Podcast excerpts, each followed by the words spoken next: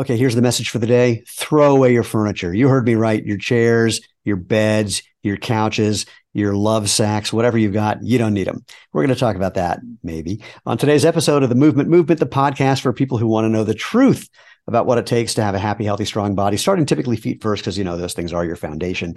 And here we break down the propaganda, the mythology, and sometimes the flat out lies you've been told about what it takes to run or walk or play or dance or do yoga or CrossFit or whatever it is you like to do for fun. And to do that effectively and efficiently and enjoyably and especially enjoyably, because you're not having a good time, you're not going to keep it up anyway. So find something you like and find something you want to do it with. Have a good time doing that. I'm Steven Sashen from XeroShoes.com, your host of the podcast. We call it the movement movement because we, and that includes you, I'll tell you how in a second, are creating a movement about natural movement, letting your body do what bodies are made to do, not getting in the way and interfering with modern technology. I'm not actually I'm okay with technology, but sometimes it doesn't actually do what people think.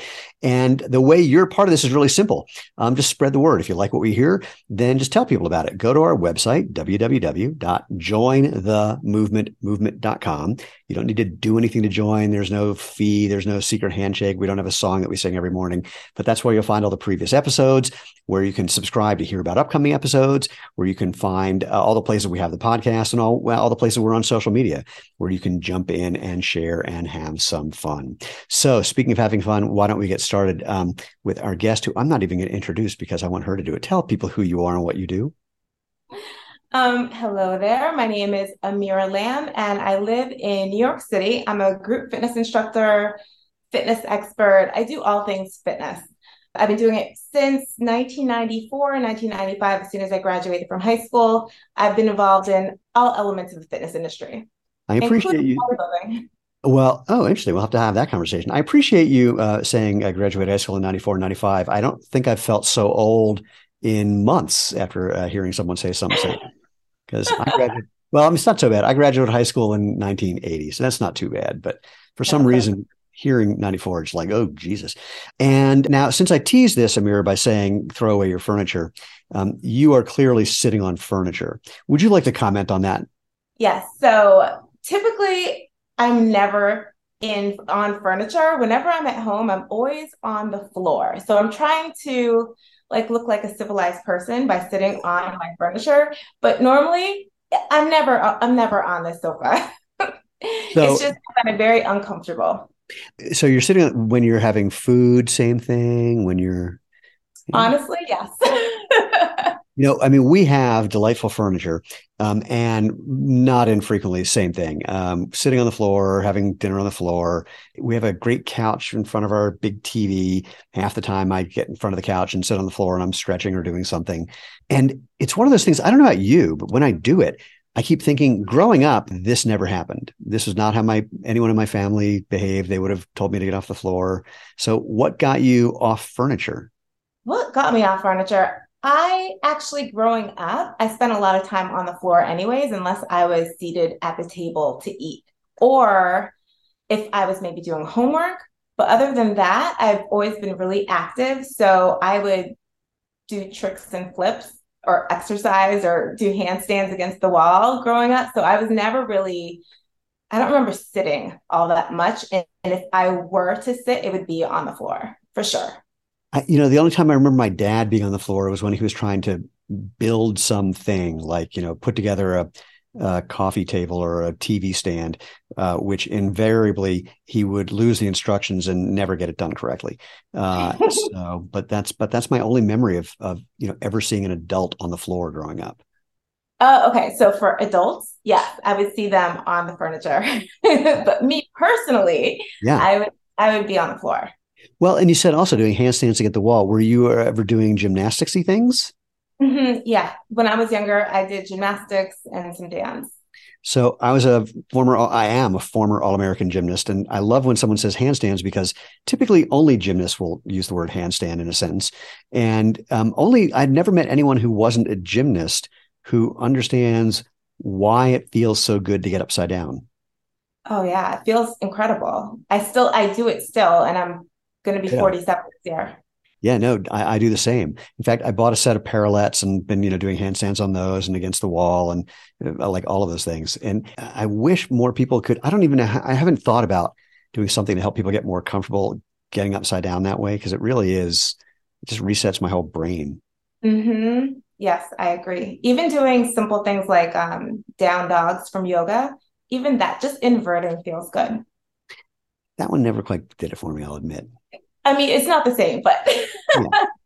So you mentioned even bodybuilding. This mm-hmm. is a fascinating world. Um, I have a friend who lives down the street who's a former Mr. America, which is a crazy thing to be able to say of, of yourself just because of the sound of that. Um, mm-hmm. I talked to a guy yesterday, not in the bodybuilding world, but a very well known uh, former power lifter. But the bodybuilding game is like a whole other universe. How and when did that happen for you? Um, I started, let's see, I started strength training or bodybuilding as soon as I graduated from high school and I started teaching group fitness. So I started teaching in a gym. And so I started strength training. And then I just continued strength training. And I used to look up to the people who competed in Fitness America. I used to want to compete in Fitness America pageants, um, which is bodybuilding, but softer. so it's, yeah, it's in that world. Well, let's just say it this way it wasn't about getting huge. No, it was never about getting huge. Right.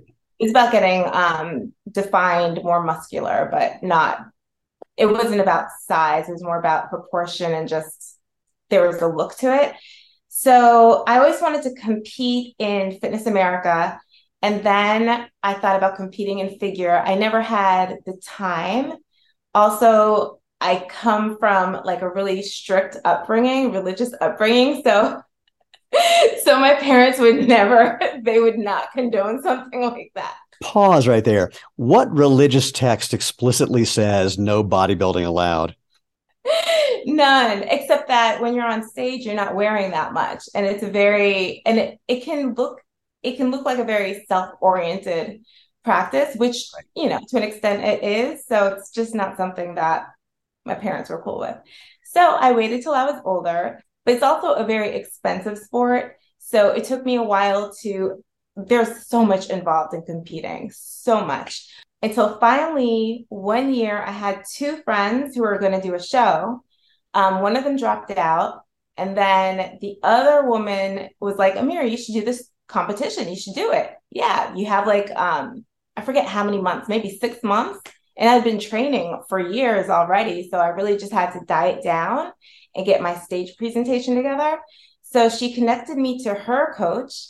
And I ended my second friend, she ended up dropping out. She didn't end up competing, but I ended up doing the show. And I went into the show totally open minded. It was for bikini for um in the NPC Federation. So I went in totally open minded. I was like, whatever happens, happens. If it, I don't expect to win, I don't expect anything. I just turned 35. So I competed in the open, which is all ages, and then also masters, which is 35 and over. So for my first show, I placed second in open and then I placed first in masters. So then I was like, oh, wait a second. And like when something like that happens, you're bit by a bug and then you just want to keep going. I wasn't planning on continuing. I was just going to do that one show to see how it went. And then I just kept going. So my second show, every show I did really well. I typically won masters and then placed at least in like the top four for open, I was always very close to turning pro. So then finally, I did turn pro. And then I did a couple shows as an IFBB bikini pro. So I want to ask two questions, and if I don't get them out of my head, I'll forget one. One is I'm dying to hear what the difference was between competing not pro versus pro. But the other thing, the first thing you said is, you know, doing this is really expensive. Oh. And that's not something most people would think of because, like, you go to the gym, you lift weights, you do whatever, you eat some food. I mean, where's so talk to me about the cost part and then talk to me about what happened after you went pro and what that, what the difference was. Okay. So for the cost, suits for women are about $500 and up. Wait, hold on, hold on. five square inches of sequins material is 500 bucks up. Holy moly. Yeah. How? yeah. It didn't start like that. Like when they first started with the bikini division, it was, I think some women even had like off the rack bikinis that you can get from a store. But now everything's custom, blinged out, and it's so expensive. So for my first show, I had a really inexpensive suit. I remember the cost for whatever reason. it was like it was $75, I think. And but it just wasn't right. I really needed a better suit. But I've had suit issues my entire competing my whatever it's called, my my entire timeline of competing. Suit malfunctions, just the wrong suit. Pause right there. Pause, pause right there. Please describe suit malfunction. I had one situation, maybe two, where the glue helped me. Like if there was no such thing as bikini bite, I wouldn't have been able to get on the stage because it was literally the glue that was holding the bikini bottoms up. Oh, jeez. Horrific. Because, yeah, because you lose, for me, I end up losing so much weight during like the final week, but even on the final day, because you end up um, eliminating water. So I don't take drugs, but I do take herbs to get rid of the extra body water. So when I've done that, like I just shrink. Everything shrinks on competition day, including even my feet. My feet shrink. My whole everything shrinks. Oh my God. I um, you know, this is a conversation that, that I, I, would adore having with a male bodybuilder as well, because that's even crazier. If that malfunctioned, uh, that would be uh, insane in the membrane. Oh man. Okay. So, so anyway, so 500 bucks plus holy yes. moly for some dental floss and a little bit of gauze and mm-hmm. then um, uh, what other cost i mean you're not taking if you're not on gear you're not taking drugs that's a cost you're not incurring and that can be tremendous right. are there any, any other things that people would never imagine that you know factor into doing this where you're fronting all the costs mm-hmm. tanning so some people go to a tanning bed before the actual spray tan but the spray tan process that's I'll try to remember the cost. I want to say $200, but then there's also the makeup, like the whole hair, makeup, the um the jewelry that you wear. Like my earrings were those can be like $50 and up for earrings for the stage. And then bracelets, same thing, like $50 here and there. Lashes, there's really so much. Oh, and then also what you wear backstage usually have to travel, usually have to stay in a hotel. Oh, and then if you have a coach, you have to pay your coach. Right. And then you have to pay for the coach to be able to come backstage. There's a fee for that. Oh. Then also, if you're not pro, you have to pay to enter the competition. So to pay to enter the competition, I want to say that it's at least $100 per per division. It's either 100 or $200 per division. And now there's so many divisions. So now that people are doing it for years, they're not just retiring. There's open, then there's masters 35 and over, then there might be masters 40 and over, 45 and over, oh, 50 my. and over, 55. And you got to pay for every one of those. Holy, oh, that's crazy. There's a ton of money. There's a ton of money involved. Wow. And so yeah. then when you turn pro, what changes? You don't have to pay to enter competitions and then it. you have the opportunity to win money if you're in like the top five. And um, I know uh, for some, obviously, at that point, I mean, you don't need to be pro, but I imagine it certainly helps if you're getting any sort of endorsement things or doing any modeling or anything like that. That I imagine that just really opens up once you turn pro as well, mm. or it could. It's almost like a, a carrot that's dangled in front of people. Really? It's it's it's great. Like I'm so happy and proud to be an IFBB pro. However, it doesn't necessarily mean anything.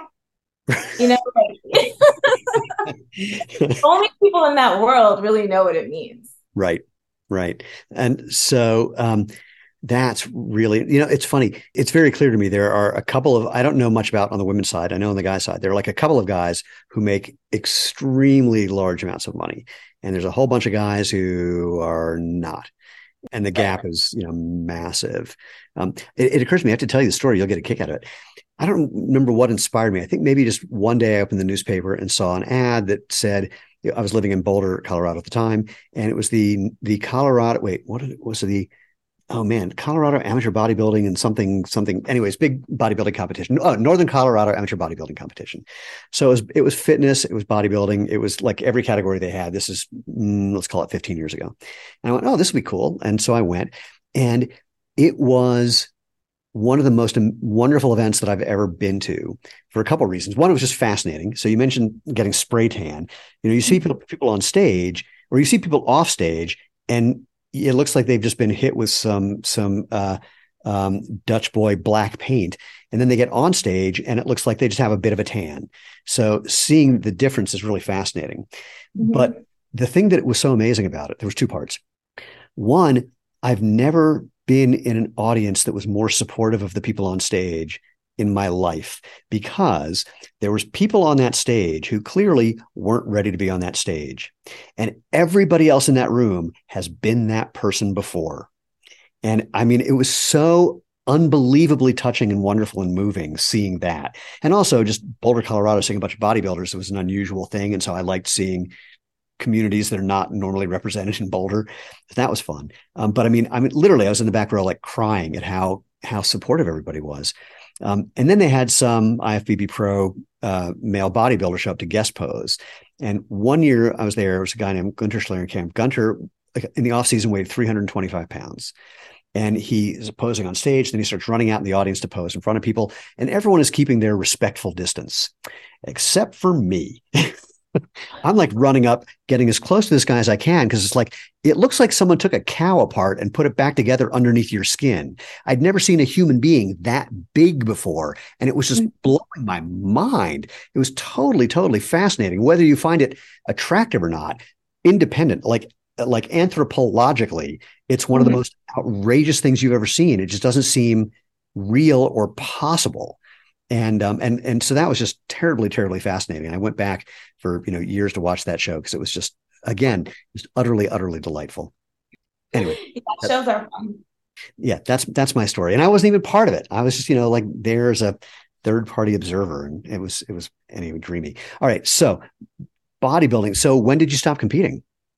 I did not compete during the shutdown. So i think the show my last show was the year before the shutdown. Got it.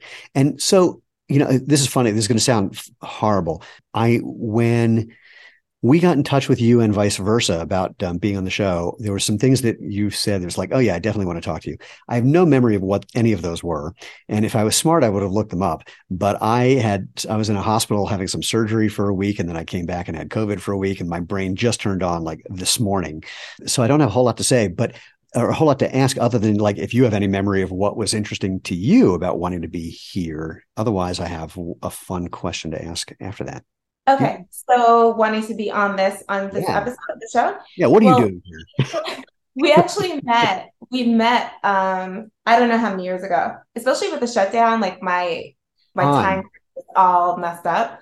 But we met. We were at a mutual friends conference. Emily Splichal oh my had, God. Thank you. Yeah. Oh, yeah. man. so oh, embarrassed. It was Colorado. it was a barefoot conference. Right. At the time, I remember your company, but you only had sandals at the time. Right. And I also remember there was like, it wasn't a competition necessarily, but it was a high jump competition. Vertical jump. Yep. Your technique was so on point. That's what I remember. well, First of all, I'm so. I mean, a. I'm if I if I were the kind of person who got embarrassed, I'd be so embarrassed. But um, mostly, it's like right. I was going. I knew you looked familiar, and I just couldn't place it in my brain. And I'm also really bad out of context. Like if mm-hmm. I meet somebody somewhere and then see them somewhere else, it doesn't register. Like my joke about that is I meet some lady on the street. It's like, God, you look familiar. She goes, Yeah, I'm your mother. It's like, oh, you live at home, right? That's the you do the cookies. That's you. So I'm like horrible that way. So yeah, that was a that was a very entertaining event. Emily Splichal, um, a surgical podiatrist who's very has been teaching about barefoot movement as well. So what got you to go to that event, and what did you? And yeah, let's start there. Okay, so I've known Emily forever. well, since yeah, for a very long time. So I've also, I'm also one of her students. So. I take her courses and her certifications. And she was holding this conference in Colorado I wanted to attend because I'm very much into barefoot training. So I went. I think I assisted also with something. You um, definitely did, but I don't remember. I won't remember what. I remember helping. I remember helping her put it together, like the day before.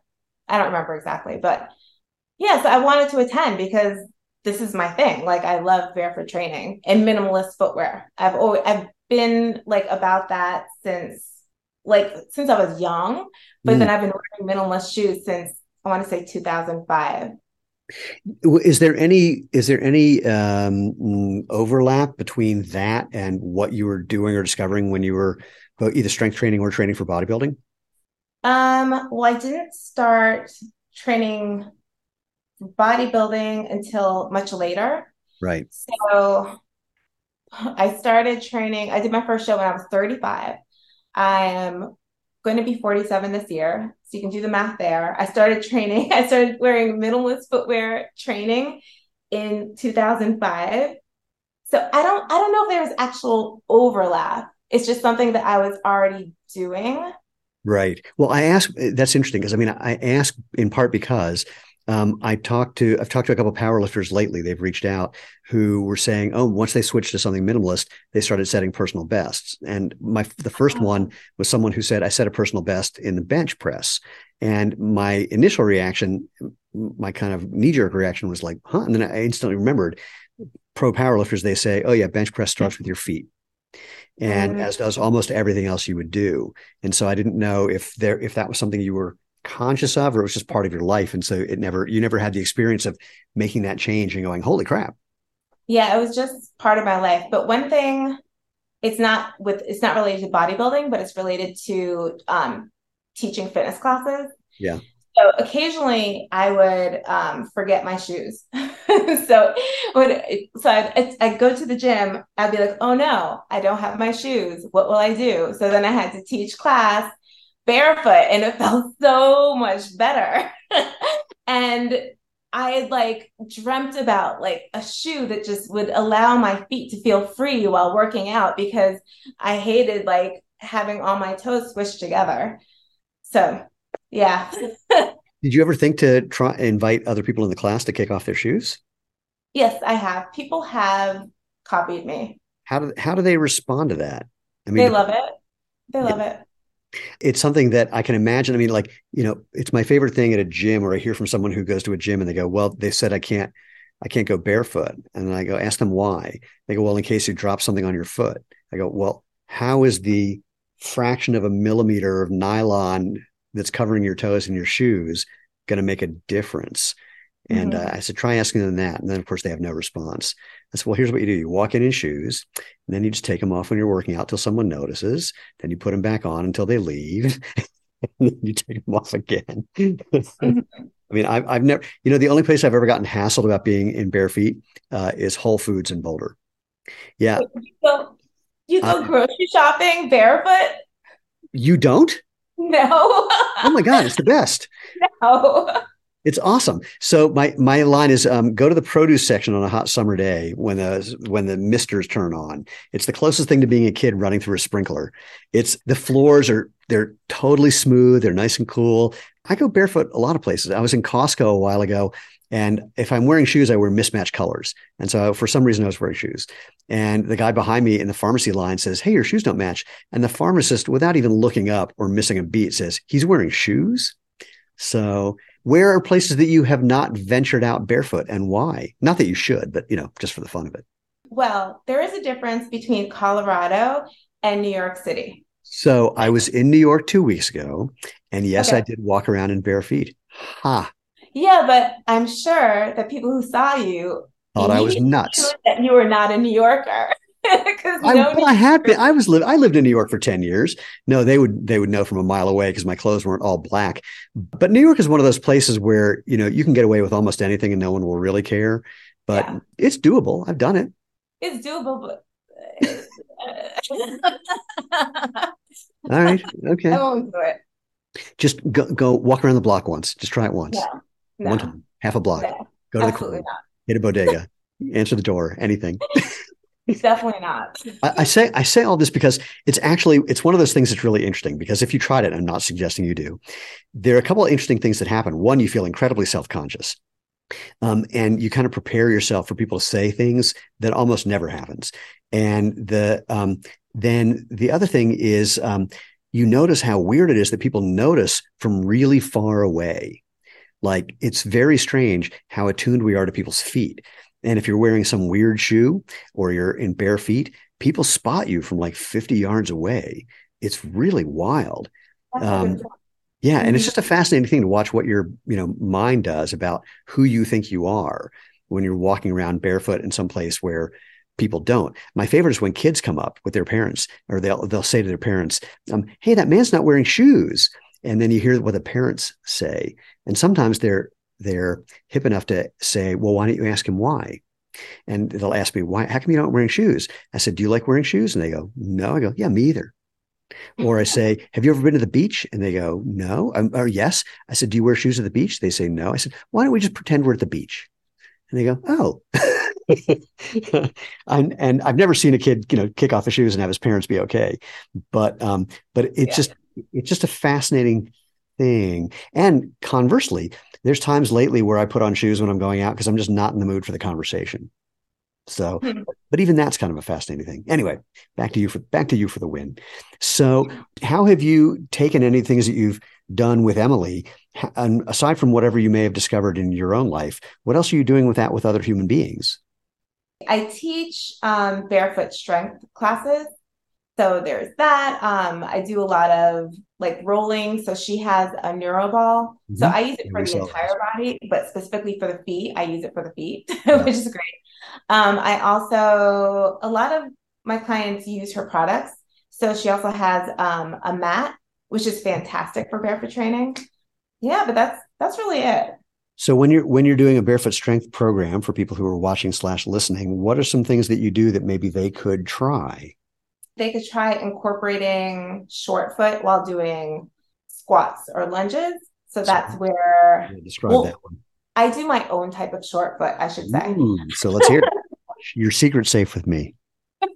All right. So it's more of just focusing on splaying the toes. And then as you come up, that's when you begin to grip with. Oh, here, wait. So, so like if you're, this is going to be one of those annoying things where I'm going to ask you to teach people who are not here. So okay. walk through, give the instructions so people, if they're somewhere where they can try it, they can try it. Okay. You know, I'll have them do a wall sit. They can practice working their feet while in a wall sit. Um, so in a wall squat, wall sit. So if they're in a wall squat, their back would be against the wall, their feet would be out, and their thighs would be parallel to the floor. And then from there, they could just um, practice splaying their toes, lifting and splaying the toes, and then gripping and just mm-hmm. feeling the body sensation. So they might feel their pelvic floor lifts or their abdominals engage more. That's one thing they could do. Something else they could do um, would be a split squat or a lunge. And while lowering, they would splay the toes of their front foot. And then to initiate coming up, they would initiate from their feet. So it's almost like you're gripping or using your feet to lift yourself up as opposed to just driving through your heel. That's a really interesting thing. The image that you gave me as I was doing that, there's this concept that um, this guy, uh, Pavel Tsatsouline, who brought kettlebells to America or made people aware of kettlebells, he refers to it as irradiation. Like if you're going to do a pull up, gripping the bar as hard as you can, because that sort of, it's really, I mean, I think there's some mythology around this, but it kind of signals from your hand down that, hey, something's about to happen. And so it kind of preloads or pre potentiates the the motion. So doing that mm-hmm. with a mm-hmm. lunge or a squat of of like splaying the toes on the way down, then gripping to almost have that be the initiating thing to push you up. That's a mm-hmm. really interesting uh, a way to play with that. I really like that. Yeah, it's like a way of grounding or rooting yourself to the floor too. Yeah, yeah, that that's a, those are good ones. Um, so, are you only teaching in and around New York? Um, I teach on Zoom as well. Oh, well, then we will we will come to that in the not too distant future and find people can find out how to participate with you. Did did you start doing that just during the pandemic, or did that happen before? Yeah, I did. Um, yeah, during the pandemic, that's when I started doing Zoom. how did that change your coaching, teaching life, discovering that you could start doing things online and not just with humans in real life? Well, before the shutdown, um, I'd already started training people who were taking my classes online. So a lot of times people take classes, they work so hard in my classes, but they weren't seeing the results, mostly because of their nutrition. Mm. So I created an online program for the people in my classes to incorporate nutrition so that they could get the results that they wanted. But I would also give them training programs to do in the weight room so that they weren't just stuck in the group class setting. So they saw awesome results. So I already had that set up before the pandemic and then, or before the shutdown. And then I had, um, with the shutdown, I just expanded it to Zoom. so it was a combination of the nutrition, but not so much the weight training since all the gyms were closed. So right. it was back to group classes in a sense. What, what um, do you find either one more or less satisfying than the other? You mean Zoom versus in person? Yeah. Ah, that's I like both. What what do you find what are the differences that make you know the kind of balance them out? Nothing beats the energy of a classroom. So there's that. And then for Zoom, it's all it's like all my people that I've that have been with me for years. We've been together for years. So it's that's a community. Whereas now after the shutdown, now that things are open up, I'm actually working for other companies. So it's like a new crop of people. But I still love the in-person experience and that feeling. So but so, Zoom, those people are my people. so where are you doing in-person stuff? Um, in person, I teach for Lifetime mostly. Got it. Their offices are right down the street. Oh, really? Well, they have two offices. They have the ones in was it like Minneapolis or somewhere in the upper Midwest, and then there's an office yeah. here. Yeah. Mm-hmm. Um, and uh, so yeah, it's a fun one. Um, egads, what I'm I'm I'm there's like a whole bunch of thoughts going through my head, and I can't find the one that I want to land on next. Um, this is going to sound sort of odd, but um, going back to bodybuilding things for the fun of it, was there any transition effects for you when you decided to stop competing? No, because I actually was planning after my last show, I was planning on competing one more time at least to redeem myself because I didn't prepare for that show well. So I kind of block it from memory. and I really, I'm like, that show didn't happen. That was my worst show ever. Um, the one before that was probably my best show ever. So I really wanted to redeem myself. But then the shutdown happened. And I don't know, like I, I'd still love to redeem myself. At the same time, competing is really hard because I want I want so many specific situations. To, like I want the the venue and the hotel to be under the same roof. um, ideally, I'd want it to be in Florida. Ideally, I'd want it to be hosted by a specific promoter. So there are too many there are too many variables. I don't know if things would all line up. Do you miss? Oh, and also one more thing. I love preparing. I love prep. Show day is very difficult for me because you don't drink water and it's a long day. You have the tanning. Tanning is hard. Tanning is hard because you're in like a hotel room with a bunch of like little tents set up where you can stand and then everyone's naked and then they just do spray tanning and it's so cold. Then their fans blowing on you and it's just you're freezing and i don't like being cold. So the tanning experience turns me off. Like it's the fans being cold. And then once you get your layer of tanner on it's um when you stay at a hotel you have to bring your own sheets because you oh. otherwise you just destroy like the furniture and the sheets and everything. So show like the, the day before the show and show day are very challenging and unenjoyable. yeah. I mean, this is a thing, the kind of irony or um, there's a better word for it that I can't find about about any of those fitness things, bodybuilding or fitness, anything in between, is that it's all about being fit, being healthy, being the best you can be. And on that day, those last couple days, you are the exact opposite of that. Oh yeah, absolutely. Absolutely. You're emaciated, you're dehydrated. Crazy. It's hard. And, and, but when you said you enjoy the prep, I mean, even the dieting? Mm-hmm. I love it. Really? Mm-hmm. Wow. What do you yeah. do? Is there anything is there anything specific about it that you find enjoyable or just like the putting yourself through it that you find that challenge pleasant? I like the regimen. I like discipline. It's fun for me. it's highly enjoyable. it's like, you know, you've got your whole day. I mean, literally every moment, including everything you put in your mouth, like mm-hmm. planned out. Yeah, because once all of that is planned out, it's like I can think about other things. I, I don't have to think about training. I don't have to think about what I'm going to be eating. Like that's set. Oh my God, I love it. And when you're in diet mode, are you eating basically the same thing just day after day after day? Mm-hmm. Yes. And you're and that doesn't fi- you don't find your brain just wanting to explode because of the monotony of it. No. Love it.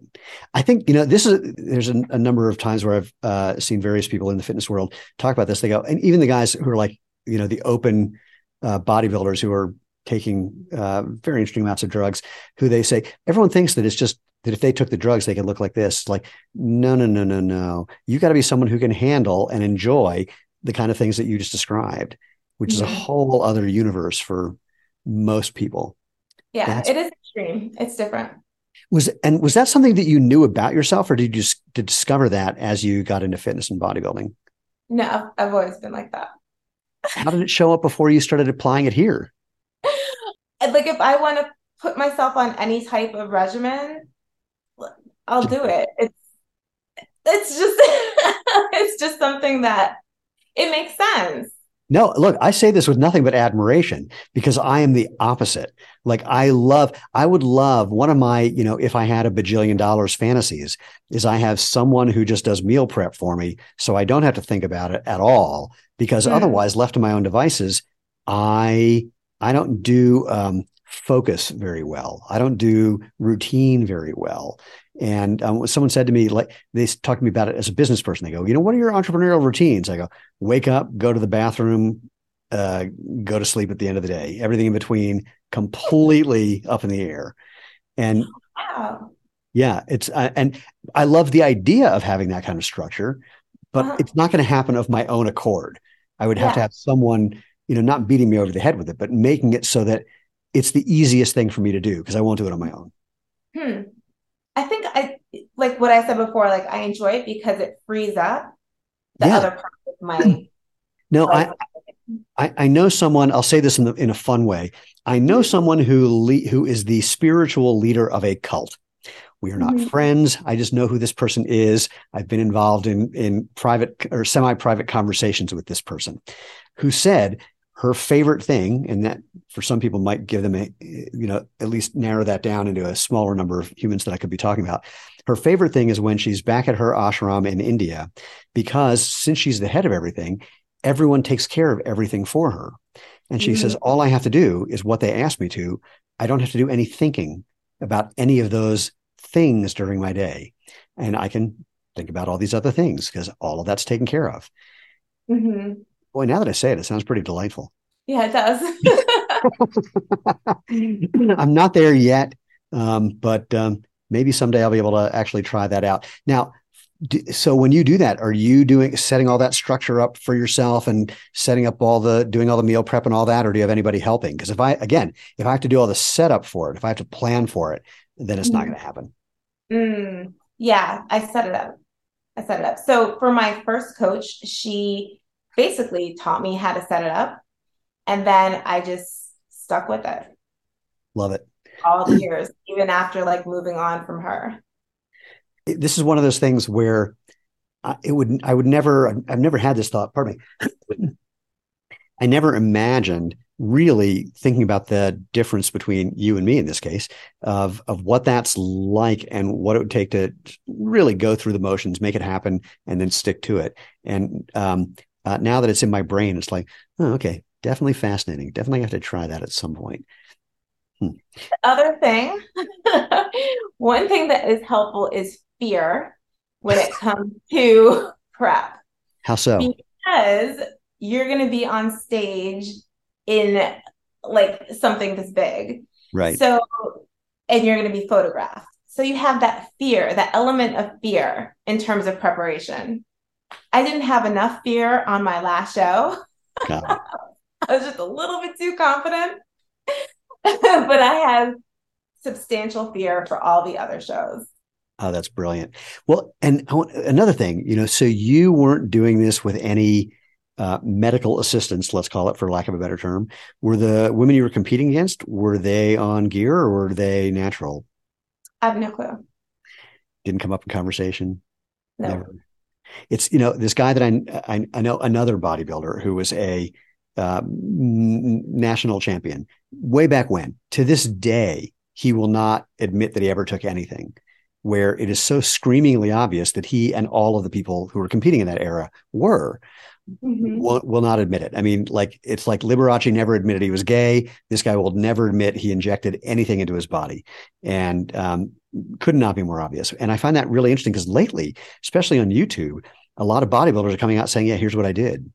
Mm-hmm. And what's most fascinating to me about that is all these guys, and this is not really surprising, they're all hyper responders like a lot of these guys are taking less testosterone than your average 50 year old gym rat who's taking to try to just stay in shape and you know pretend that he's not getting older because they just are hyper hyper responsive and um and that's just shocking to people. It's like oh i took just this little thing. It's like here's exactly what i did. And it, i'm a big fan of people telling the truth. I don't know why. Just one of those things. And i wish this con- these conversations were more open about what people are or aren't doing.